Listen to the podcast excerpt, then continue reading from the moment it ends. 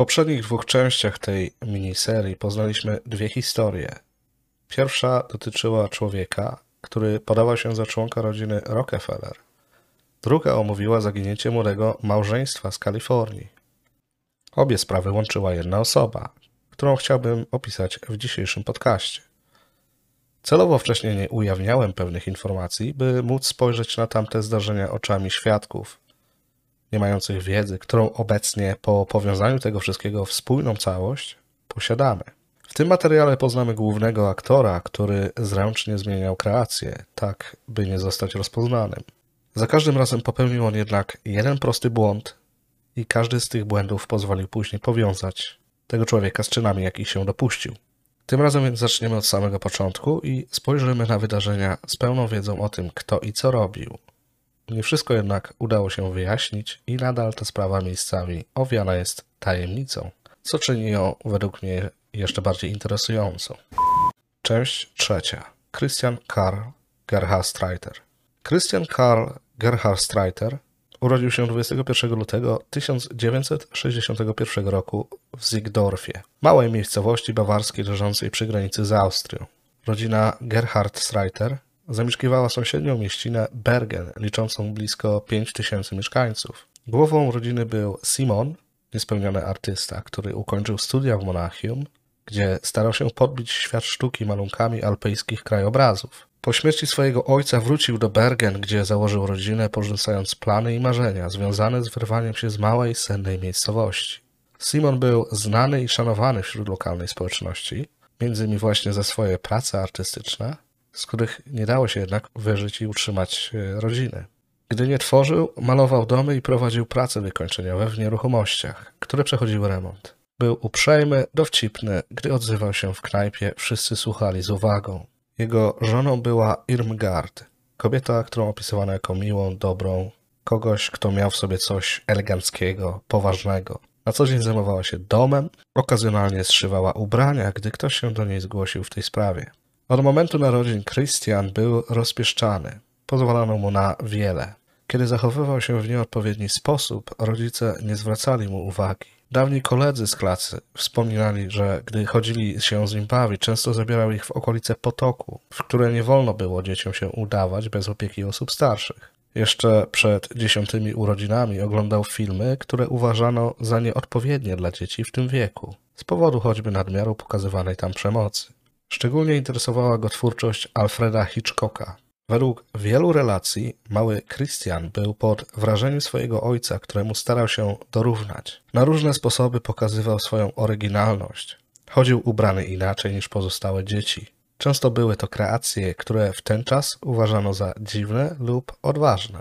Stałymi elementami jego ubioru była charakterystyczna czapka i okulary przeciwsłoneczne, które nosił niezależnie od pogody. W szkole często pojawiał się w garniturze.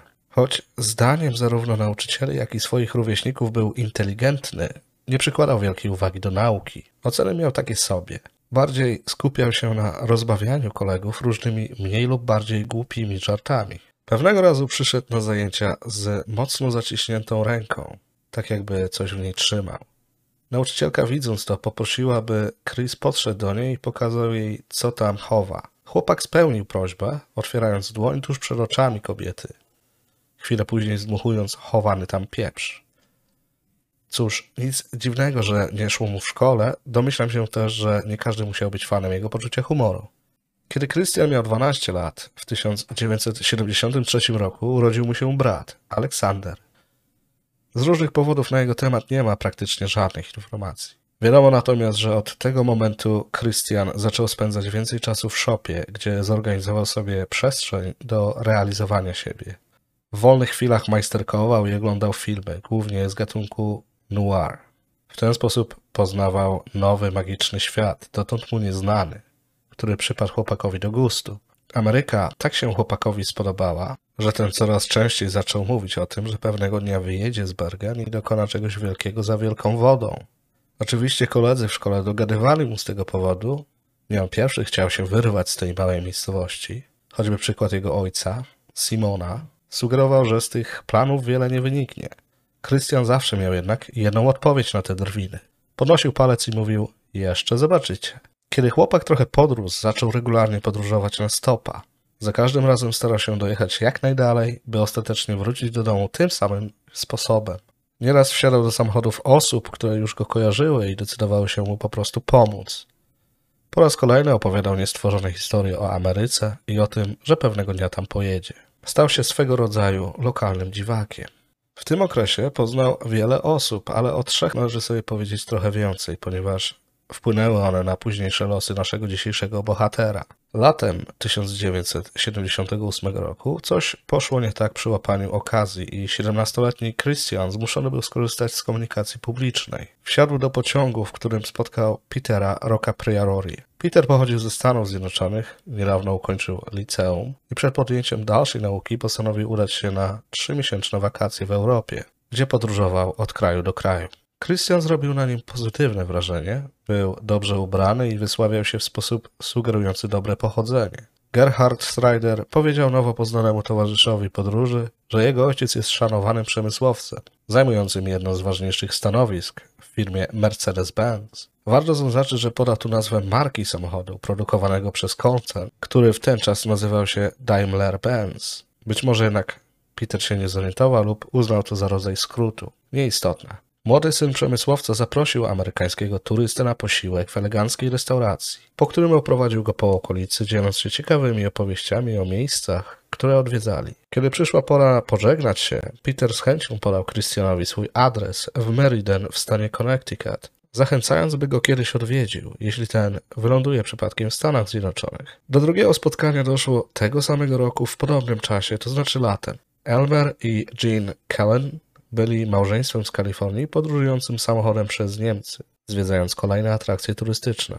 Tego dnia wyjechali z Monachium i planowali dostać się do Berchtesgaden przy granicy z Austrią, gdzie zlokalizowana była dawna kwatera Hitlera, Orle Gniazdo. Turyści w połowie drogi zorientowali się, że nie uda im się dotrzeć w zaplanowane miejsce bez postoju na nocleg, ponieważ powoli ściemniało się, a pogoda była beznadziejna.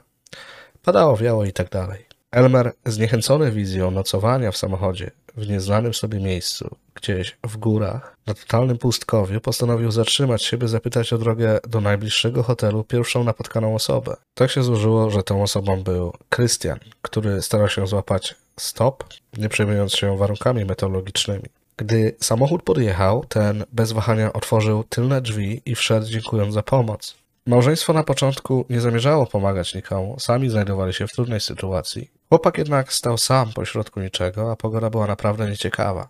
Siedemnastolatek zrobił ponadto naprawdę dobre wrażenie, tłumacząc, że na co dzień pracuje jako osoba oprowadzająca wycieczki po Monachium. Mieszka zaś niedaleko, w małej miejscowości Bergen. Dowiedziawszy się o problemach Amerykanów, zaprosił ich do swojego domu, gdzie mogliby przenocować. Podobno Jean nie była pewna tego pomysłu, jednak Elmer zdecydował się po krótkiej namowie, że nie mają tak naprawdę wyjścia. Dom, w jakim zatrzymali się Elmer i Jean, znajdował się przy wjeździe do miejscowości. Był malowniczo położony. Z ich relacji wynikało, że to młody Christian robił wrażenie pana domu, cokolwiek by to nie znaczyło. Rodzice chłopaka nie mieli chyba nic przeciwko, że ten zaprosił parę nieznajomych do domu na noc. Następnego dnia przyszła pora na pożegnanie. Christian wcześniej opowiadał, że chętnie by kiedyś pojechał do Ameryki, w której był zakochany. Elmer i Jean, wdzięczni za pomoc, jaką im okazano, podali swoje dane zamieszkania, by kiedyś móc odwdzięczyć się tym samym, gdyby Christian faktycznie postanowił przyjechać do Kalifornii. Robiąc to, tak naprawdę nie wierzyli w to, że się jeszcze kiedyś spotkają. Troszkę się pomylili, ale nie uprzedzajmy faktów. Podobnie jeszcze tego samego dnia Chris zaczął wypełniać dokumenty wymagane przy ubieganiu się o wizę turystyczną do Stanów Zjednoczonych. W odpowiednich polach podając dane Elmera i Jean. Oczywiście bez ich wiedzy czy zgody. Miało to miejsce latem 1978 roku.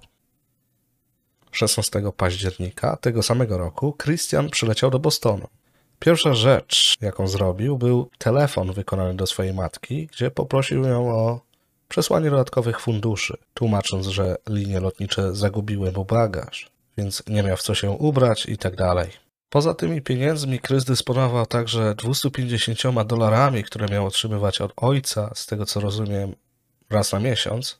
Ponadto taką samą kwotę regularnie miał otrzymywać od swojej ciotki, także raz w miesiącu. Simon, tata Christiana, zgodził się na wsparcie finansowe syna przez rok, w trakcie którego ten miał ukończyć naukę na koledżu. Co ciekawe jednak, wiza, która pozwoliła Christianowi przyjechać do Stanów, była na 6 miesięcy i kończyła się w kwietniu następnego roku. Dzień po przylocie Chris udał się do Meriden w stanie Connecticut. Na miejscu zadzwonił na numer podany mu przez wcześniej poznanego w pociągu Petera Rocca Priori. Chłopaka nie było w ten czas w domu, jednak jego matka dowiedziawszy się, że Christian pomógł jej synowi, gdy ten zwiedzał Niemcy, od razu udała się odebrać niespodziewanego gościa. Gerhard Schreider został przyjęty ciepło przez całą rodzinę, z którą spędził kilka tygodni. Już kilka dni po przyjeździe do Meriden zapisał się do lokalnego high school, czyli liceum. Pojawiają się tu dwie nieścisłości. Po tych kilku tygodniach rodzina, u której się zatrzymał, wierzyła, że ten wróci do Niemiec. Jednak Peter sam zaprowadził Chrisa do szkoły, gdzie ten się zapisał. Drugą kwestią jest to, że placówka, do jakiej zamierzał chodzić, była liceum, które Chris już ukończył w Niemczech. Możliwe, że Christian skłamał w tej kwestii, lub musiał zapisać się na zajęcia uzupełniające dla osób spoza kraju przed przystąpieniem do szkoły wyższej, lub nie dysponował tłumaczeniem dokumentów z Niemiec, więc ich nie zweryfikowano. Faktem jest jednak, że zbyt często w tej szkole się nie pojawił. Po kilku tygodniach urodziny Rocca Priori umieścił ogłoszenie w gazecie, że jest zagranicznym studentem z wymiany poszukującym miejsca, w którym mógłby zatrzymać się na trochę dłużej. Na apel odpowiedziała Gwen Savio, bibliotekarka z liceum w sąsiadującym z Meriden Berlinie. Rodzina Savio wielokrotnie wcześniej gościła osoby z innych krajów. Nie było to dla nich czymś nowym. Mężem Gwen był Jim, inżynier zajmujący się komputerami. Mieli wspólnie czwórkę dzieci. 15-letniego Edwarda, czy też może bardziej Edwarda, 10-letnich bliźniaków, nieznanych mi zmienienia i 8-letnią córkę, na którą wołano Snooks, Interesujące jest to, że choć państwo Savio wielokrotnie gościli studentów z wymiany międzynarodowej i choć zgłosili się w związku z ogłoszeniem Christiana, nie mieli w tamtym czasie wolnego pokoju. Chrisowi to nie przeszkadzało, zgodził się sypiać na kanapie, co oznaczało, że będzie zajmował pokój gościnny, w którym mieścił się telewizor oraz inne elementy rozrywkowe.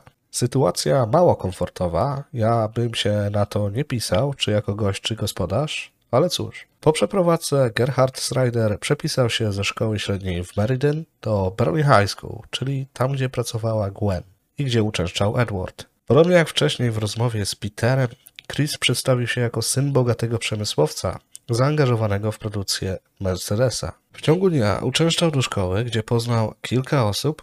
Jedną z nich była pochodząca z Niemiec kobieta odpowiedzialna za opiekę nad studentami z zagranicy. Dzięki jej pomocy został nawet zatrudniony w bibliotece jako DJ wyspecjalizowany w puszczaniu muzyki klasycznej. Szkoła dysponowała drogą kolekcją przekazaną przez jeden z uniwersytetów w ramach współpracy. Ponieważ mało było osób mających jakiekolwiek pojęcie w tym temacie, którym można było powierzyć tak kosztowny materiał, zaproszono Christiana, któremu wspomniana wcześniej kobieta zrobiła dobrą reklamę. W trakcie rozmowy przekonał on do siebie rozmówcę i zasłynął nawet jako naprawdę dobry DJ. Podobno w tamtym czasie bawił odwiedzających bibliotekę na tyle dobrze, że odnotowano wzrost zainteresowania klasycznymi dziełami muzyki wśród uczniów szkoły. Jeszcze w tym samym roku, 31 grudnia, Christian złożył wniosek o przedłużenie wizy o 4 lata. Wyglądało na to, że świetnie odnajduje się w tym, co robi, jednak wkrótce zaczęły pojawiać się pewne problemy. Kiedy Chris nie przebywał w szkole czy bibliotece, przesiadywał całymi dniami i nocami w swoim pokoju, który był de facto pokojem gościnnym czy też salonem rodziny Savio. Przebywał tam oglądając telewizję, tak naprawdę przez cały czas tylko to robił. Szczególnie upodobał sobie jeden program, był to Gilligan Island, Serial ten miał swoją premierę w 1964 roku, nowe odcinki wypuszczano do 1967. Serial ten opowiadał o grupie bogatych osób, które wylądowały na bezludnej wyspie i problemach, jakie tam miały. Większość z nich, e, większość z tych problemów prowokowana była przez tytułowego Gilligana. Christian zaczął naśladować sposób mówienia jednego z bohaterów tej produkcji. Nie pamiętam już imienia tej postaci, ale był to jakiś milioner i jego wymowa była bardzo charakterystyczna, bardzo powolna i taka bardzo przeciągana. Christian zaczął na co dzień komunikować się z domownikami w ten sam sposób, e, coraz częściej zaznaczając, że pochodzi z bogatej rodziny. Taki sposób mówienia oraz jego arogancja była połączeniem wybuchowym. Zaczął wypowiadać się w sposób wyniosły, nawet przy najbardziej oczywistych i prostych sytuacjach, jak na przykład prośba o podanie soli podczas posiłku. Arogancko zwracał uwagę na to, że jego ojciec nie pozwoliłby na to, aby jego syn musiał rozmawiać z wieśniakami, za jakich miał mieć swoich dobroczyńców. Wkrótce pojawiły się też komentarze na temat potraw i umiejętności kucharskich Gwen. Na początku Christian narzekał na to, że przygotowane potrawy są nudne, ponieważ są bardzo powtarzalne. Następnie odmówił ich spożywania, sugerując, że kuchnia włosko-amerykańska, która królowała w domu, jest plebejska. W pewnym momencie zaczęło mu przeszkadzać, że sam musi sobie wszystko nakładać na talerz. U siebie w domu miał od tego służbę. Przynajmniej tak e, mówił. Nie zmywał po sobie, nie prał ubrań, w żaden sposób nie brał udziału w jakichkolwiek czynnościach domowych. Cały czas przy tym Christian odzywał się z manierą w głosie, którą wyćwiczył oglądając Gilligan Island. Dla wielu ludzi to już dawno byłoby o wiele za dużo, ale rodzina Savio przymykała oko na zachowanie swojego gościa, tłumacząc to jego ekstrawagancją, nieraz wprost sobie z niego żartując, z czego Chris nic sobie z tego nie robił. Doszło jednak do sytuacji, która zmusiła go do poszukania sobie innego adresu zamieszkania. Pewnego razu najmłodsze dziecko Gwen i Jima, Snooks, po powrocie ze szkoły próbowała dostać się do domu. Sama nie miała kluczy, ale w tym czasie miał w nim przebywać Christian. Wiadomo, że w tym czasie oglądał telewizję i tak był nią pochłonięty, że nie zauważył Snooks dobijającą się do drzwi. Są dwie wersje tego, co tu właściwie zaszło. Według Christiana nie usłyszał on po prostu ośmiolatki, bo tak jak wspomniałem, świetnie bawił się przed telewizorem, głośno się przy tym śmiejąc. Gwen tego jednak nie kupiła. Biorąc pod uwagę, że Christian znajdował się w salonie, z którego musiał słyszeć walenie do drzwi, uznała, że on ją po prostu zignorował. Miała ku temu powody, by tak sądzić, gdyż sam Chris sugerował, że nawet gdyby usłyszał pukanie do drzwi, to nie uważałby, aby otwieranie ich należało do jego obowiązków. W końcu tam, skąd pochodził, miał od tego służbę. Snooks spędziła przed domem według różnych wersji od dwóch do czterech godzin na mrozie, nim Gwen, która powróciła z pracy czy innego miejsca, otworzyła jej drzwi. Ten incydent tak ją zdenerwował, że ta powiedziała dość. Co ciekawe, Edward i Jim, którzy także byli zdenerwowani zaistniałą sytuacją, sugerowali, że wyrzucenie chłopaka z domu bez zapewnienia mu innego miejsca do zatrzymania się byłoby zbyt surowe. W końcu zobligowali się zaopiekować się nim na czas jego pobytu w Stanach i na czas jego nauki. Dlatego też Gwen wykonała kilka telefonów w celu znalezienia nowego lokum aroganckiemu gościowi. Kobieta o imieniu Mia, która także pracowała w bibliotece przy liceum w Berlinie, która zresztą znała Christiana z jego pracy przy puszczaniu utworów klasycznych, zgodziła się wziąć go pod swój dach. W nowym miejscu nie został on zbyt długo. W źródłach podano, że został poproszony o opuszczenie nowego adresu po pierwszym rachunku telefonicznym. Sądzić więc należy, że okres ten wyniósł około jednego miesiąca. Christian poza tym, że kontynuował swoje zachowania, za które musiał opuścić dom rodziny Savio, wykonał też wiele długich połączeń telefonicznych do Niemiec, za które dobrodusznej kobiecie przyszło słono zapłacić. Chris i Mia rozstali się w złości. W trakcie swojego pobytu u państwa Savio Christian przedłużył wizę o 4 lata, co pozwoliło mu aplikować na uniwersytet. Wcześniej był zapisany do dwóch szkół średnich, których nie ukończył, ale możliwe, że Przedstawił swoje papiery z Niemiec, tym razem przetłumaczone. Nie zostało to jednak nigdy wyjaśnione. Wiadomo natomiast, że dostał się na Uniwersytet Stanowy Wisconsin w Stevens Point, gdzie przeniósł się w sierpniu 1979 roku. W podaniu na uczelnię jako osoba z zagranicy musiał przedstawić dane kogoś, kogo znał i kto byłby w stanie dać mu zabezpieczenie finansowe, czy jakoś tak. Szczęśliwą wybranką okazała się pewna kobieta z Berlina w Connecticut, z którą Christian rozmawiał tylko raz i to przez telefon. Jakim cudem uzyskał od niej potrzebne informacje? Magia. Chyba. Albo i nie. Na kampusie Gerhard Streiter przedstawiał się kolegom jako Chris Gerhard. Miał pochodzić z Bostonu i być synem ambasadora, który rezydował gdzieś na Bliskim Wschodzie. Został on zapamiętany jako osoba tajemnicza, gdy przygotowywano taką książkę ze zdjęciami studentów i krótkimi informacjami na ich temat. Chris nakazał usunięcie siebie ze strony i nie podawanie jakichkolwiek informacji. Chodziły wręcz plotki, że może być z rodziny objętej programem ochrony świadków, ponieważ do tego stopnia dbał o swoją prywatność. Na tej uczelni Chris spędził trzy miesiące, czyli jeden semestr. Podczas zabawy w akademiku u jednej ze studentek bawił się naprawdę dobrze. Chyba nawet za dobrze, ponieważ kiedy impreza dobiegła końca koło północy i goście zostali poproszeni o udanie się do wyjścia, Gerhard Strider odmówił. Doszło do tego, że musiała zostać wezwana ochrona obiektu w celu przemieszczenia awanturującego się młodego mężczyzna poza teren ośrodka. Podczas szamotaniny ten wykrzykiwał enigmatyczne chyba nie wiecie kim jest, na nikim nie zrobiło to jednak wrażenia. I to był ostatni raz, kiedy Chris był widziany na uczelni w Stevens Point. W styczniu w 1980 roku Gerhard Streiter dostał się na uczelnię Wisconsin w Milwaukee. Przez rok wysyłał różnego rodzaju podania, m.in. o dodatkowe wydłużenie wizy i wszystkie te prośby spotkały się z pozytywną odpowiedzią. Na zajęcia za bardzo nie uczęszcza. Wiadomo, że kilka razy się pojawił, ale nie jakoś za często. I trudno wskazać na coś interesującego, co by się wydarzyło w życiu mężczyzny w tym właśnie roku. Dopiero na początku 1981 Chris poznał osobę o imieniu i nazwisku Todd Lass, czy też Todd Lassa. Sam przedstawił mu się, posługując się swoimi prawdziwymi danymi. W źródłach nie zostało wyjaśnione, w jaki sposób panowie na siebie trafili. Możliwe, że uczelnia odegrała w tym jakąś rolę. Nieistotne. Po miesiącu spotykania się w pubie, Chris zapytał, czy Todd nie zgodziłby się zostać jego świadkiem na ślubie. Lassa zdziwił się w pierwszej chwili zapewne i nie wiedział, co powiedzieć. Gościa prawie nie znał. Dodatkowo zaskoczył go fakt, że do ślubu ma dojść nie z LA, z którą Chris randkował, a z jej młodszą siostrą Amy. Chris poznał Elaine podczas spotkań niedzielnych w kościele. Nie wiadomo nawet, czy chodzili ze sobą, ale Chris tak to przedstawił. Elaine nie była zainteresowana, aby wyjść za mężczyznę, sama natomiast podsunęła kandydaturę swojej siostry. Nie chodziło zresztą o ślub na poważnie. Chris przekonywał, że to wszystko dla zielonej karty. Jeśli by jej nie otrzymał, istniało ryzyko, że zostanie ściągnięty do Niemiec w związku z narastającymi napięciami między wschodem a zachodem. Mowa oczywiście o zimnej wojnie. Wtedy jeszcze nikt nie wiedział, jak to się skończy. Dodatkowo Chris wytłumaczył Todowi, że bierze ślub z Amy, a nie z Elaine, z którą miał chodzić, z jeszcze innych powodów, które z kolei wiązały się z podatkami. W pewnym momencie oni sami chyba nie wiedzieli co, gdzie i jak, ale rozumieli, że ostatecznie ma to się zakończyć dostaniem przez Chrisa zielonej karty i tyle. W każdym razie wszyscy się zgodzili. Do ślubu doszło 20 lutego w 1981 roku.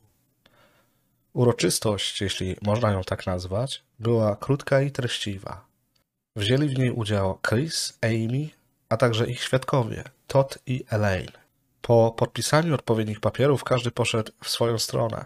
Małżonkowie spotkali się ponownie dopiero 7 kwietnia tego samego roku, by złożyć podpis pod kolejnymi dokumentami. Amy brała na siebie odpowiedzialność materialną za męża, w zamian on otrzymał zieloną kartę, czyli prawo do stałego pobytu na terenie Stanów Zjednoczonych. Z tego co wiem, małżeństwo nigdy nie zostało skonsumowane, para się więcej nie zobaczyła.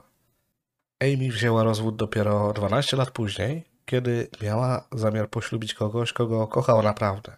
Do rozwodu doszło zresztą bez wiedzy i udziału męża po zamieszczeniu odpowiedniego oświadczenia w gazecie. Podobno tak to w tym stanie w ten czas działało. 16 czerwca 1981 roku Christian Gerhard Streiter złożył dokumenty w urzędzie w Chicago, w których podał swój nowy adres, a mianowicie miejsce zamieszkania Elmera i Jean Cullen z Kalifornii. Para poznana w Niemczech ponownie pomogła Chrisowi, nawet o tym nie wiedząc. Jako ciekawostkę można podać, że był to ostatni raz, kiedy Christian Gerhard Streiter posłużył się swoim prawdziwym imieniem i nazwiskiem. Mężczyzna udał się w podróż do Kalifornii. Po drodze wielokrotnie posłużył się fałszywymi danymi, podając się za kogoś, kim nie był. Jedna z takich sytuacji miała miejsce w Las Vegas.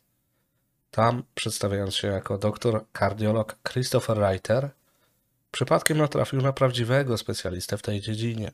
Ten nie tylko zorientował się, ten nie tylko nie zorientował się, że ma do czynienia z oszustem, ale w dodatku zaczął go oprowadzać po mieście, sugerując, gdzie powinien nabyć nieruchomość. Znajomość obu panów była krótka, ale bardzo intensywna. Nie przeszkadzało to doktorowi Reichertowi poprosić nowo poznanego kolegę o 15 tysięcy dolarów pożyczki. Ten się zgodził, ale więcej już nie zobaczył ani doktora Reicherta, ani swoich pieniędzy. Loma Linda z San Bernardino, miejscowość znajdująca się około 50 km na wschód od Los Angeles. Przy jednej z ulic tej miejscowości znajdował się dom Elmera i Jean. Kiedy Christian zjawił się u nich z wizytą, byli szczerze zaskoczeni. Oczywiście zaprosili go i ugościli jak mogli. Chris opowiedział im o tym, że przyleciał do kraju niedawno i że miał zamiar podjąć naukę w szkole filmowej na osławionym wydziale Uniwersytetu Południowej Kalifornii. Wiedział jednak, że będzie potrzebował nowego nazwiska. Jean się temu trochę dziwiła, ale Elmer go rozumiał, a przynajmniej tak mu się wydawało. Christian nie był pierwszą osobą, która posłużyłaby się w Kalifornii zmyślonymi danymi, które byłyby łatwiejsze do zapamiętania dla przeciętnego Amerykanina. Łatwiejsze zdecydowanie niż nazwisko Gerhard Reiter. Trzeba przyznać, że nie brzmiało to zbyt chwytliwie. Było zbyt niemieckie dla branży filmowej, co rozumieli zarówno Elmer, jak i Christian. Pewnego dnia Chris siedział na werandzie z książką telefoniczną, wertując ją i poszukując nowej tożsamości. Nie był w stanie znaleźć niczego, co by przykuło jego uwagę, dlatego w pewnym momencie zamknął książkę i zaczął wspominać czas spędzony w Connecticut. Prawdopodobnie uśmiechnął się na myśl, jak daleko zabrnął dzięki swoim kłamstwom, a także ile miejsc już odwiedził. W pewnym momencie przypomniał sobie o nauczycielce ze szkoły w Berlinie, która Chrisowi się naprawdę podobała. W sensie ta nauczycielka, nie szkoła. Szkoła niekoniecznie. Rzadko tam chodził. Joan Chichester. Bardzo spodobało się to mężczyźnie, w dodatku z imieniem Christopher, którego wcześniej użył, podając się za kogoś, kim nie był. Christopher Chichester. Brzmiało elegancko, bardzo brytyjsko. Aby dodać sobie blasku, postanowił dołożyć do tego ciekawe pochodzenie. Padło na rodzinę Mountbatten, do której zaliczał się książę Philip. Elmer i Jean pochwalili wybór nowego imienia i nazwiska, uznając, że faktycznie w showbiznesie łatwiej będzie się sprzedać posługując się takimi danymi.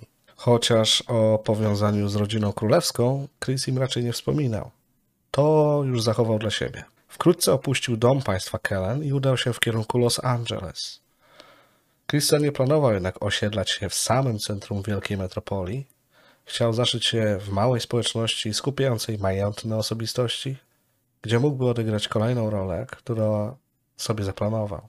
Nie wiadomo jakim sposobem, ale wybór padł na San Marino. Miejscowość znajdowała się kilkanaście mil od centrum miasta Aniołów. Należała do najbogatszych gmin w kraju, gdzie każdy zdawał się znać każdego.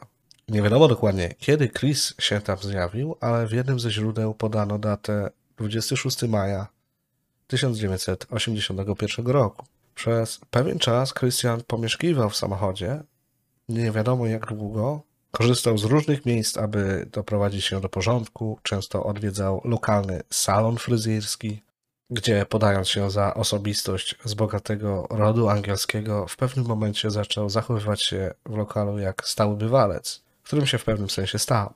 Zagrywał gości salonu fryzjerskiego, często osoby mające wiele do powiedzenia w swoich dziedzinach. Biznesmeni, pracownicy uczelni, członkowie klubów dżentelmeńskich, a także członkowie kościelnych spotkań. To tam Christian skierował swoje następne kroki. Przy okazji co niedzielnych uroczystości prowadzono rozmowy, w których Chichester odnajdywał się bez problemów. W późniejszym czasie osoby z jego otoczenia przyznają, że można było z nim porozmawiać na każdy temat. Zawsze miał coś wartościowego do przekazania, co, biorąc pod uwagę jego młody wiek, było niezwykłe.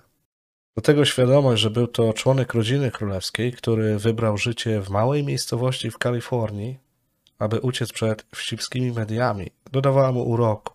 Wrażenie robiło nie tylko to, co mówił, ale też jak się wysławiał. Jego charakterystyczny powolny akcent zaznaczał każdą sylabę, odstając od tego, jak mówiono w tych stronach. Generalnie rzecz ujmując, w krótkim czasie Christopher Chichester stał się rozpoznawalną osobistością w okolicy – która zabawiała swoimi opowieściami panie w różnym wieku po spotkaniach w kościele. Kiedy wszystko wyszło na jaw, wiele lat później, pojawiły się też głosy, że wykazywał niezdrowe zainteresowanie dziewczynami, którymi interesować się nie powinien. Zasunął jednak głównie jako osoba zajmująca czas zamożnym paniom starszym od siebie. W ten sposób poznał Ruth Sochus, nazywaną przez wszystkich Didi. Do końca nie wiadomo, gdzie pomieszkiwał, Wiadomo, że przez pewien czas nocował w swoim samochodzie, ale trudno uwierzyć, Działo się tak przez blisko dwa lata, ponieważ po około dwóch latach przeprowadził się do domu gościnnego na tyłach posiadłości Didi przy Lorraine Road. Wszystkim podawał inne adresy, ale nigdy nie podał dokładnego numeru domu, dlatego też trudno dojść do tego, gdzie konkretnie znajdował się jego lokum. Przyjmuje się, że do Didi Chris wprowadził się na około pół roku przed ślubem syna kobiety, Johna, który odbył się w październiku w 1983 roku.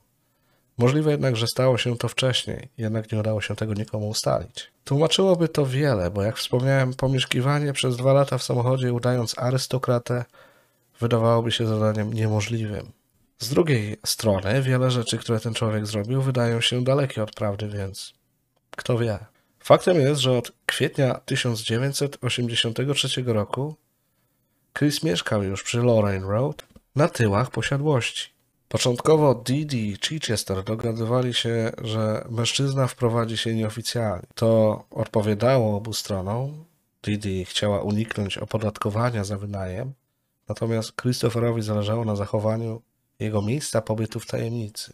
I początkowo też Didi miała otrzymać za to jakąś opłatę. Ostatecznie wiadomo, że nie tylko pozwalała mu zostać tam, w tym domu gościnnym, za darmo, ale w późniejszym czasie podjęła bardzo wiele decyzji pod wpływem jego sugestii, a także nakazów swojego gościa. W tym momencie chciałbym przerwać, żeby przeprosić za używanie kilku imion i nazwisk, mówiąc o głównej postaci dzisiejszego materiału ale posługiwał się on tymi tożsamościami, pod tymi imionami i nazwiskami jest on znany w źródłach. Często używa się ich zamiast jego prawdziwych danych. Dlatego też ja sam z tego korzystam, żeby się za bardzo nie powtarzać. Mam nadzieję, że dla nikogo to nie jest zbyt pogmatwane, że nikt się nie pogubił. Jeśli tak, cóż, to jest pogmatwana sprawa. Oczywiście ja staram się to przedstawić możliwie prosto, ale rozumiem, że można miejscami się pogubić, zgubić tu wątek, za co przepraszam. Powracając do omawianej kwestii, John i Linda wprowadzili się do domu Didi krótko po swoim ślubie, który miał miejsce w październiku 1983 roku. Christopher przebywał w San Marino już od prawie dwóch i pół roku, z czego przynajmniej pół roku u Didi. Wtedy dopiero John i Linda zorientowali się, że przybrana matka Johna, ponieważ był on adoptowany, ma lokatora. Według Johna to był bardziej pasożyt niż lokator, jego zmartwienia zdały się znajdować uzasadnienie, gdy ten próbował przemówić Didi do rozsądku. Ta jednak uważała, że jej syn jest młody, naiwny i niczego nie rozumie. Atmosfera w domu była niezdrowa. Nie pomagał fakt, że Christian mieszkał w osobnym budynku, ponieważ często przebywał w głównym obiekcie. John nie ukrywał swojej wrogości. Chichester udawał, że nic się nie dzieje, czym pobudzał oczywiście złość Johna. Wręcz przeciwnie, sytuacja miała się z Lindą. Ta, co prawda, także starała się nie być w tym samym pomieszczeniu z Christopherem, o ile to nie było konieczne, ale nie wykazywała już wobec niego tak negatywnych uczuć. Była wobec niego raczej obojętna, choć podzielała obawy męża odnośnie człowieka, o którym de facto nic nie wiedziała. Chris starał się Lindę oczarować swą osobą, jednak jedyny efekt, jaki uzyskał, to poczucie zażenowania. Kobieta zwierzyła się swojej siostrze, a także kilku koleżankom, że miała wrażenie, że Christian, którego znała pod innym imieniem, był creepy, czyli sprawiał, że ta czuła się niekomfortowo. Wiadomo, że tego typu zachowanie mężczyzny wobec Lindy nie podobało się Johnowi. Na niczym ich nie przyłapał, ale w pewnym momencie czuł zagrożenie, myśląc, że Christian stara się być wokół jego żony trochę zbyt przyjazny. I bardzo możliwe, że dojdzie do pewnej sytuacji z tego powodu, która sprowokuje ciąg dalszych zdarzeń. Nim do nich przejdziemy jednak, należy tylko wspomnieć, że pod koniec 1984 roku, po ponad roku spędzonym pod tym samym dachem, Linda i John zaczęli przebąkiwać coś o wyprowadzce z domu zajmowanego przez Didi i Christophera. Przenosimy się do początku 1985 roku. John zniknął nagle pod koniec stycznia i nikt nie miał kontaktu z mężczyzną. Nikt nie był w stanie określić, gdzie się on znajdował, wliczając w to jego własną żonę. Dopiero 9 lat później przypadkowe prace przy budowie basenu odkryją jego szczątki zakopane w ogrodzie, pochowane w dwóch torbach. Osobą odpowiedzialną za śmierć Sohusa jest Christopher, który najwidoczniej wyczuwając, że grunt palił mu się pod nogami, chcąc zachować swoją prawdziwą tożsamość w tajemnicy, sprawił, że jego przyszła ofiara odwiedziła go w domu dla gości zajmowanym przez Chichestera. Czy doszło do kłótni o wykorzystywanie trudnej sytuacji Didi i pomieszkiwanie u niej za darmo? Czy może powodem kłótni było niezdrowe zainteresowanie Lindą? Nie wiadomo. Wiadomo, że w pewnym momencie John został wielokrotnie uderzony tępym narzędziem w głowę, co spowodowało pęknięcie czaszki w kilku miejscach. Christian usunął część dywanu, która przesiąkła krwią, wyczyścił pomieszczenie dokładnie. Udał się także do sąsiada i poprosił o pożyczenie piły. Sąsiad ten później wspomniał, jak zdziwiło go, gdy człowiek, który według niego nie przepracował nawet godziny w swoim życiu, poinformował go o chęci wykonania jakichś prac w ogrodzie. Sprzęt został później zwrócony, ale w zupełnie innym stanie niż go wydano. Był ubrudzony czymś, czego Christian nie potrafił dokładnie wyjaśnić. Sugerował, że wdarła się rdza, następnie podziękował za pomoc. W tym okresie odbyła się zabawa przy Lorraine Road, na którą Chichester zaprosił kilku znajomych. Jedna z osób zwróciła wtedy uwagę na rozkopaną ziemię w ogrodzie. W odpowiedzi usłyszała, że spowodowane to było koniecznością wymiany rur. 8 lutego w 1985 roku Linda podjechała do domu swojej matki, chcąc zostawić pod jej okiem samochód, tłumacząc, że musi wyjechać z mężem na okres dwóch tygodni. Kobieta nie zgodziła się wziąć na siebie odpowiedzialności za pojazd córki, jednak przyjęła do wiadomości, że nie będzie jej przez pewien czas. Siostra Lindy przyłączyła się do rozmowy, pytając o szczegóły podróży. Dowiedziała się jedynie, że to tajemnica, ponieważ jest związana z nową pracą Johna, którą ma wykonać na zlecenie rządu. Bliscy nie dopytywali kobiety dalej i życzyli jej bezpiecznej drogi. I to był ostatni raz, kiedy kobiety widziały Lindę. Po dwóch tygodniach ani John, ani Linda nie pojawili się w San Marino. Początkowo nie zbudziło to większego niepokoju. Wkrótce jednak rodzina Lindy zgłosiła się do Didi z pytaniem o to, czy ta otrzymała jakieś informacje od pary.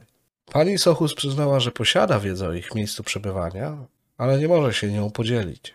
Na pytanie, skąd wiedziała o tym, co się dzieje z Lindą i Johnem, odpowiadała, że jest w kontakcie z osobą związaną z zadaniem, który został powierzony małżeństwu. Po wielu próbach otrzymania konkretnych informacji od Didi, siostra Lindy zgłosiła zaginięcie pary na policji. Mniej więcej w tym samym czasie, czyli 5 kwietnia, kobieta, a także kilka znajomych zaginionej otrzymały tajemnicze pocztówki z Paryża. Na odwrocie można było przeczytać krótkie wiadomości, z których wynikało, że zamiast do Nowego Jorku, jak planowane było na początku, Johnny Linda udali się do Francji. Bliskim kobiety wydało się to mało prawdopodobne, Pismo nie przypominało stylu, jakim posługiwała się Linda, a z wiadomości wynikało, że to ona była osobą, która pisała.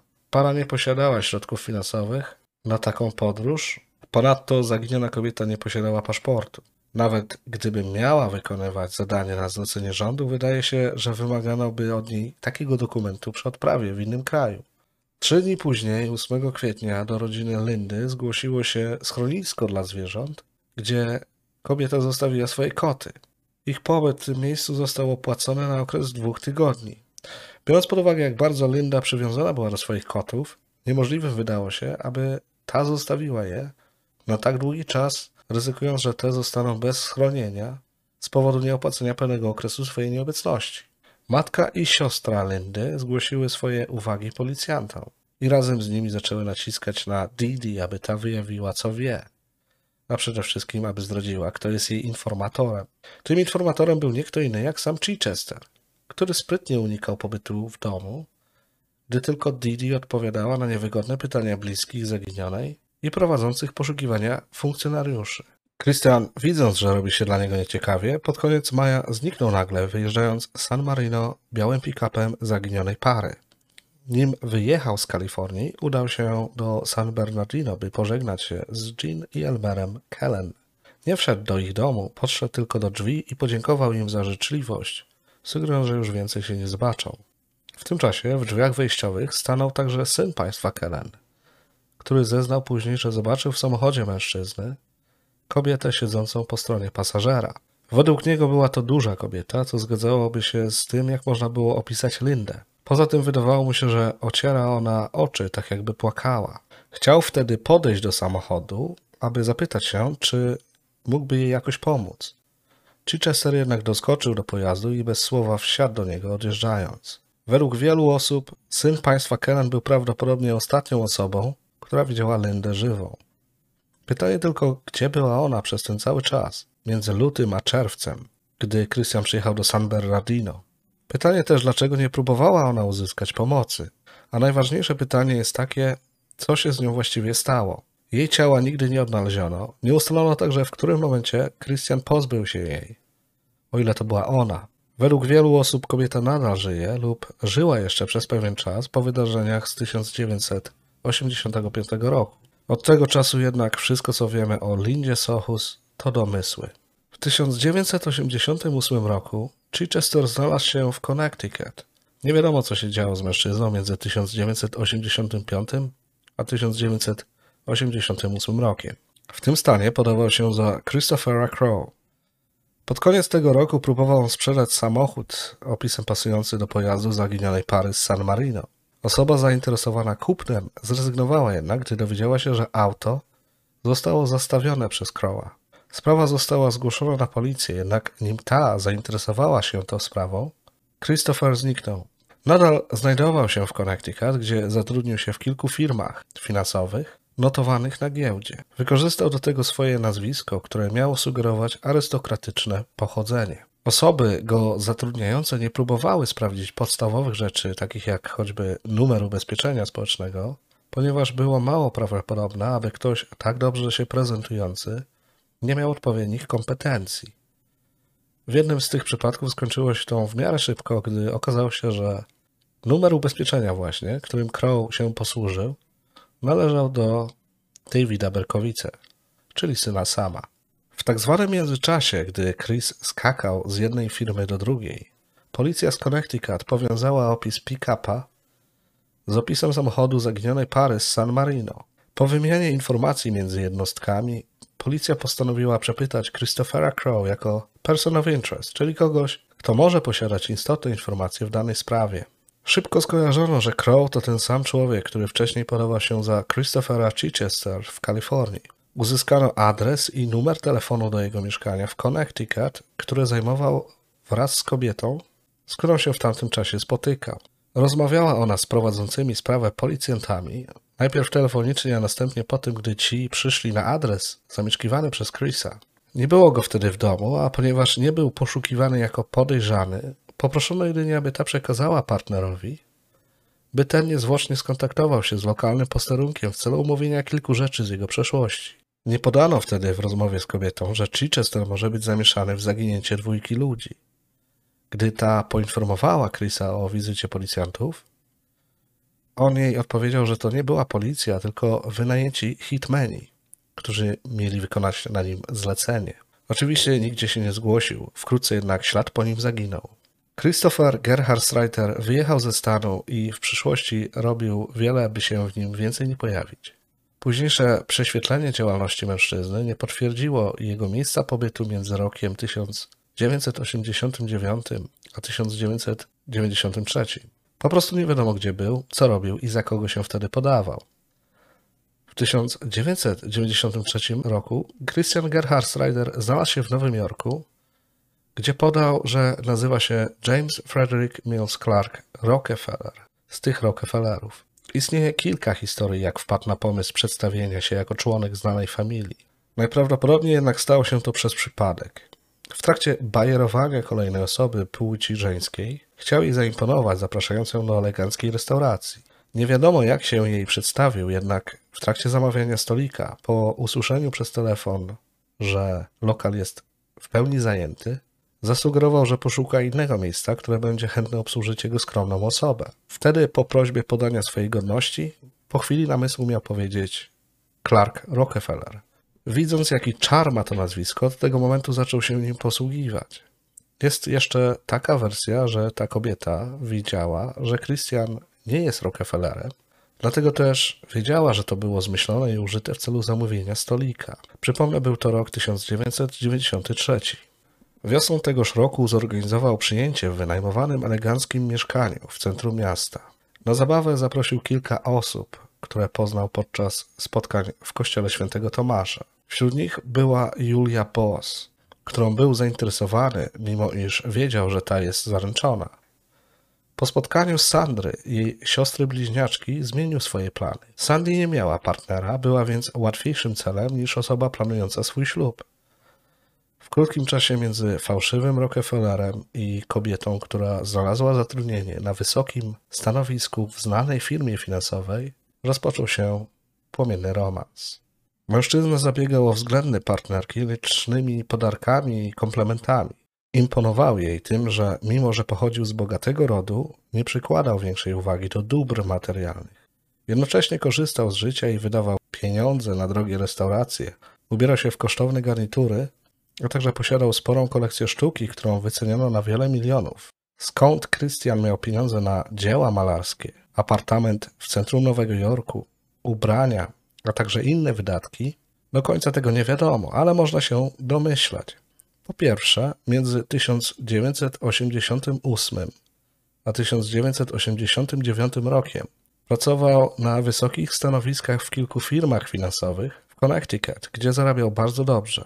Co prawda nie zagrzał miejsca w żadnej z tych firm zbyt długo, ale nim mu podziękowano, spędził tam przynajmniej miesiąc, co pozwalało odebrać ładną wypłatę.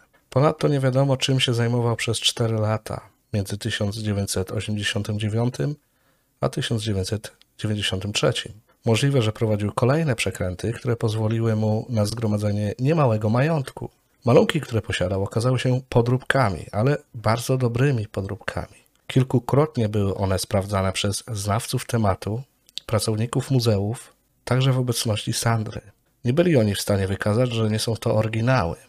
Mało możliwe, by dali się nabrać na urok nazwiska Rockefeller. Ocenianie wartości sztuki było ich pracą, więc pokazuje to, jak dobrze sfałszowane te obrazy były. Choć możliwe, że osoba Clarka wpłynęła na pobieżność tych ocen, nie pozwalając przyjrzeć się szczegółom z dostateczną uwagą. Sam Christian później powie, że uzyskał je od znajomej. Innym razem, cały czas podając się za Rockefellera, opowie, że obrazy podarowała mu ciotka. Sandra i Clark wzięli ślub 14 października w 1995 roku. Ceremonia odbywała się w domu kwakrów. Kwakrzy, czyli religijne towarzystwo przyjaciół, jest to wspólnota religijna, która wierzy w bezpośredni kontakt jednostki z Bogiem. Likwiduje to potrzebę wyświęcania kapłanów, ale z tego powodu w wielu stanach śluby, które są za ich pośrednictwem zawierane, nie mają charakteru oficjalnego. Są uznawane, natomiast po uroczystości wymagane jest zaniesienie odpowiednich dokumentów do właściwego urzędu w celu sformalizowania ślubu właśnie. Clark zdecydował się wziąć ślub przy udziale kwakrów z kilku powodów, z czego można wyróżnić trzy. Po pierwsze, podając się za Clarka Rockefeller, nie dysponował dokumentami na to imię i nazwisko. Po drugie, gdyby posłużył się swoimi prawdziwymi danymi, mógłby skupić na sobie uwagę służb z Kalifornii, które teoretycznie mogłyby powiązać go z osobą Christophera Chichestera. Po trzecie, w 1981 roku poślubił już kobietę w celu uzyskania zielonej karty. Ta co prawda rozwiodła się z nim w 1993, ale zrobiła to bez wiedzy Christiana, więc mógł się obawiać, że pewne fakty wypłyną na światło dzienne. Dodatkowo można zaznaczyć, że gdyby posłużył się swoim prawdziwym imieniem i nazwiskiem, musiałby przyznać się, że przez cały czas okłamywał Sandrę, a to nie wchodziło w grę. Zobowiązał się, że sam załatwi wszelkie formalności w urzędzie po ślubie, czego oczywiście nie miał zamiaru robić z oczywistych względów. Uroczystość była więc nieoficjalna i nieuznawana z administracyjnego punktu widzenia, o czym wybranka mężczyzny nie wiedziała. Młode małżeństwo zamieszkało po ślubie w Nowym Jorku. Sandra w związku z pracą często podróżowała, przez co rzadko bywała w domu. W tym czasie Christian poznawał kolejne osoby, odgrywając swoją najlepszą rolę w życiu. Zapisał się do lokalnych klubów dżentelmeńskich skupiających biznesmenów i ludzi sztuki. Mimo, że pojawiały się osoby, które wątpiły w jego pochodzenie, ponieważ na przykład znały prawdziwych Rockefellerów, nie wpłynęło to w jakikolwiek stopniu na jego pozycję. Jedna z takich osób później powiedziała, że rozmawiała z przedstawicielem rodu, który wprost jej powiedział, że to oszust, ale nieszkodliwy, dlatego oficjalnie nie dementują jego słów. Osoba ta jednak odradzała zadawania się z Clarkiem. Ten zwykle odpowiadał, że osoba taka szkalująca jego opinię pochodzi z tej biedniejszej linii rodziny lub że osoby go oczerniające są mniej wartościowymi przedstawicielami rodu. Część osób faktycznie rezygnowała z kontaktów z Clarkiem, jednak gdy starały się zwrócić uwagę na jego działania innych zamożnych, ci uważali, że są to słowa kierowane pod wpływem emocji czy złych intencji. Nie przykładano do nich uwagi. W związku z licznymi wyjazdami Sandry, w ich związku nie układało się najlepiej. Możliwe jednak, że było to wykorzystywane przez Christiana jako pretekst, gdy ten coraz mniej starał się o uwagę żony. Co prawda ślub nie był formalny, ale funkcjonowali oni jako małżeństwo, więc czasem posłużę się określeniem mąż czy żona.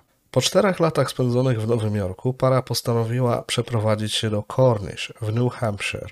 Bardziej była to decyzja Clarka niż ich wspólna, ale kobieta nie sprzeciwiła się. Pewnego razu Christian powrócił ze spaceru z psem, na którego punkcie miał bzika, wyraźnie zdenerwowany. Wcześniej pod domem był zaczepiony przez policjanta, który wyjaśniał z nim sytuację, jaka miała miejsce kilka minut wcześniej w parku. Według mężczyzny pokłócił się z jakąś kobietą i ta postanowiła zaangażować w to funkcjonariusza, który akurat przyjeżdżał. Możemy się domyślić, co naprawdę się stało. Możliwe, że doszło do konfrontacji z kimś, kto próbował udowodnić, że Clark to nie Clark, a Christian. I w tym celu właśnie pojawił się policjant, aby wylegitymować Rockefellera. Ale ten, jako osoba wygadana, wywinął się z tej sytuacji. Można tylko gdybać. Cokolwiek by to nie było, sprawiło, że ten postanowił opuścić Nowy Jork. Początkowo planował przeprowadzkę do Woodstock w stanie Vermont, ale prawdopodobnie po zorientowaniu się, że w tej miejscowości mieszkają prawdziwi Rockefellerowie, zmienił zdanie i padło na Cornish. Cornish było zamieszkane przez osoby zamożne, artystów, a także ludzi, którzy mieli coś do powiedzenia. Każdy jednak starał się żyć bez pokazywania swojej pozycji, bo w miejscu pełnym bogatych ludzi to nie miało sensu. Clark poszedł pod prąd i na każdym kroku pokazywał, że jest w jakiś sposób lepszy od innych. Tym samym zniechęcił do siebie znaczną część społeczności, która jednak traktowała go jak lokalnego dziwaka. Sandra podróżowała w dalszym ciągu, jak nie do innych stanów, to do miejsca pracy w Bostonie. Do Cornish zjeżdżała tylko w weekendy, co szybko przestało jej się podobać. Clark też nie traktował jej tak, jak sobie tego życzyła. Był arogancki i lekceważący. Stosował wobec niej przemoc psychiczną, a także wymuszał zbliżenia, gdy Sandra tego nie chciała. Jego kondycja finansowa też nie była jasna. W związku z pewną sytuacją, którą wyjaśniłem w pierwszej części tego podcastu, Clark nie otrzymał spadku po rodzicach. Podobno miał firmę zarejestrowaną w Kanadzie, ale nie generowała ona dochodów. Wkrótce zresztą została ona zamknięta przez Clarka. Rockefeller tłumaczył, że jego praca polegała na pomaganiu biednym krajom, które nie są w stanie go opłacić, co on przyjmował ze zrozumieniem. Oczywiście wszystko to było wymyślone. Ich życie było opłacone z pensji Sandry, a Clark nigdzie nie pracował.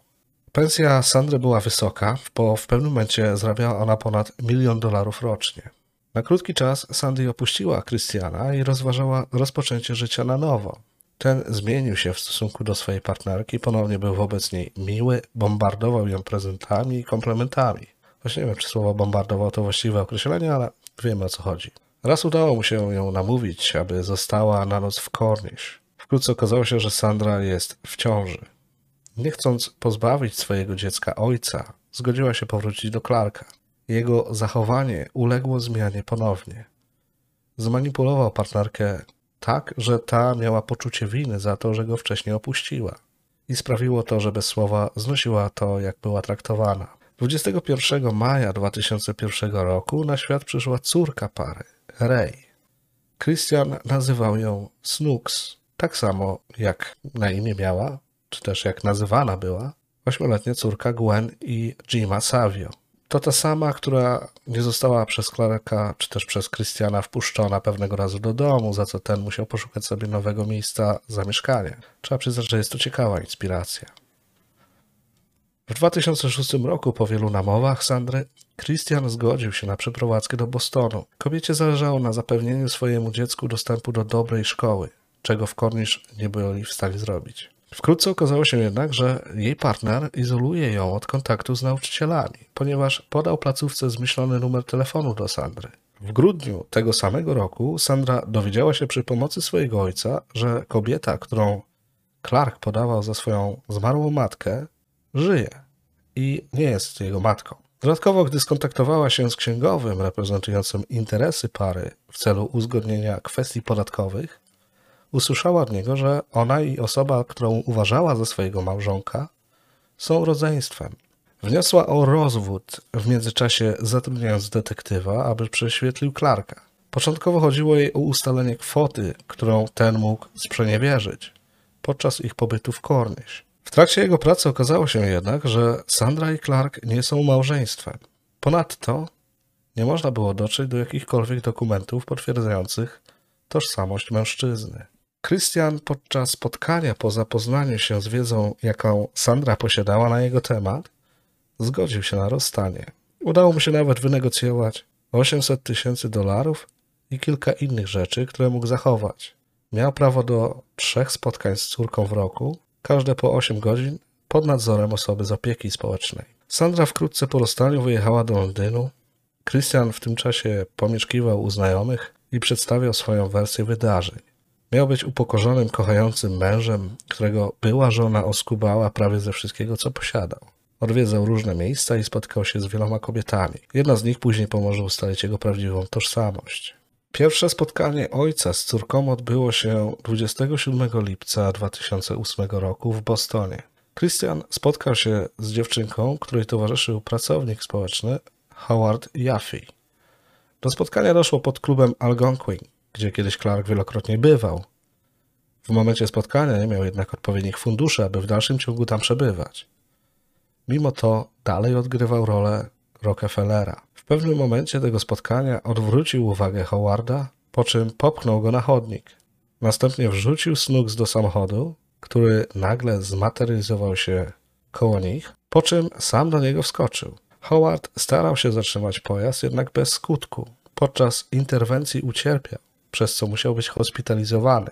Pomocnikiem Christiana był Daryl Hopkins, który wierzył, że wyświadcza przysługę przedstawicielowi rodu Rockefeller pomagając pozbyć się kłopotliwego znajomego rodziny od strony byłej żony. Nie miał pojęcia, jaka jest prawda, ale zrozumiał, że dobrze robi i że będzie mu za to dobrze zapłacone. Christian nakazał w pewnym momencie zatrzymać samochód, po czym przesiać się do taksówki, która czekała w umówionym wcześniej miejscu. Ta zawiozła go do mariny, gdzie czekała już na niego jego znajoma z samochodem. Ona także wierzyła, że pomaga prawdziwemu Rockefellerowi, ale nie miała pojęcia o całej sytuacji z córką. Christian wcześniej zaproponował jej wspólny rejs w bliżej nieokreślonej przyszłości, na co ta przystała. Wkrótce zadzwonił do niej, oferując to samo, ale już w najbliższy weekend. Wiedząc, że kobieta odmówi z powodu planów, które miała. Wykorzystał fakt, że ta odmówiła wspólnego rejsu, na który wcześniej wyraziła zgodę, aby poprosić ją o pomoc w przemieszczeniu się jej pojazdem. Skoro nie może z nią popłynąć, to trudno, ale może chociaż tyle by dla niego zrobiła. Było to coś na takiej zasadzie. Kobieta zgodziła się i prawdopodobnie zabrała go do Nowego Jorku, gdzie czekała łódź. Christian wypłynął razem z córką w kierunku Baltimore. Wcześniej zakupił w tym mieście mieszkanie, korzystając z imienia i nazwiska Chip Smith. Podał, że jest samotnym ojcem podróżującym z Chile i planuje osiąść na stałe, dlatego chce kupić apartament przy Marinie. Komunikował się z agentką nieruchomości za pośrednictwem poczty elektronicznej. Wykonał też kilka połączeń telefonicznych. W trakcie, gdy Christian chował się ze Snooks w Baltimore, FBI prowadziło poszukiwania wszędzie.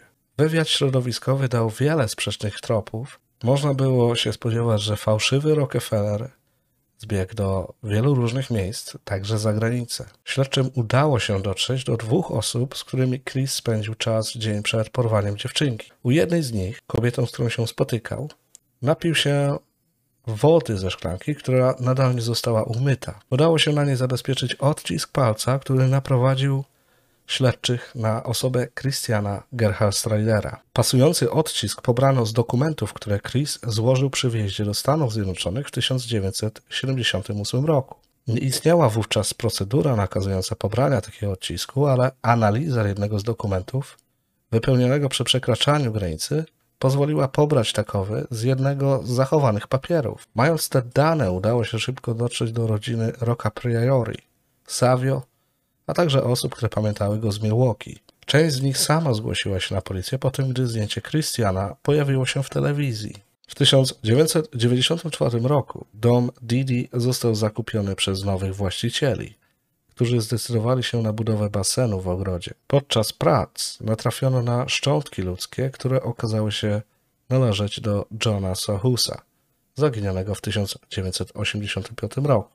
Więcej na ten temat opowiedziałem w części drugiej podcastu, o czym warto tu wspomnieć jednak, szczątki te znajdowały się w dwóch torbach, które posiadały loga uczelni z Milwaukee i Kalifornii, do których Christian uczęszczał. Powiązanie tych informacji zajęło kilka dni, ale pozwoliło później nakreślić związek między nazwiskami Gerhard Schreider, Gerhard, Chichester i Crow. Tożsamość fałszywego Rockefellera została oficjalnie potwierdzona już 15 sierpnia. Nim do tego doszło jednak, FBI wykorzystało numer telefonu, z którego Christian wcześniej dzwonił w celu nabycia nieruchomości w Baltimore. Nakazano kierownikowi maryny zadzwonić do mężczyzny z fałszywą informacją, że jego łódź nabiera wody. Plan zadziałał. Po przyjściu do maryny Chris został zatrzymany jeszcze tego samego dnia przesłuchany. Snooks nic się nie stało. W trakcie rozmów ze śledczymi Christian nie przyznawał się do niczego. Nie chciał powiedzieć, jak się nazywa, nawet gdy zaczęto okazywać mu, ile informacji na jego temat zebrano. Utrzymywał, że pamięta, jak w dzieciństwie chodził na jagody na jednej z wycieczek rodzinnych w jednym ze Stanów.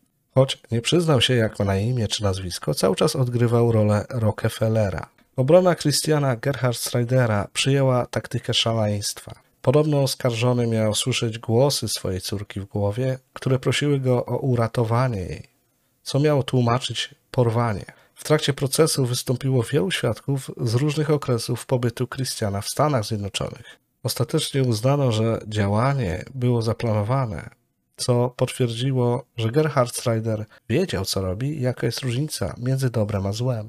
12 czerwca 2009 roku Christian Gerhard Strider został skazany na 4 do 5 lat za porwanie i równolegle 2 do 3 lat za atak niebezpiecznym narzędziem, czyli poturbowanie samochodem pracownika socjalnego.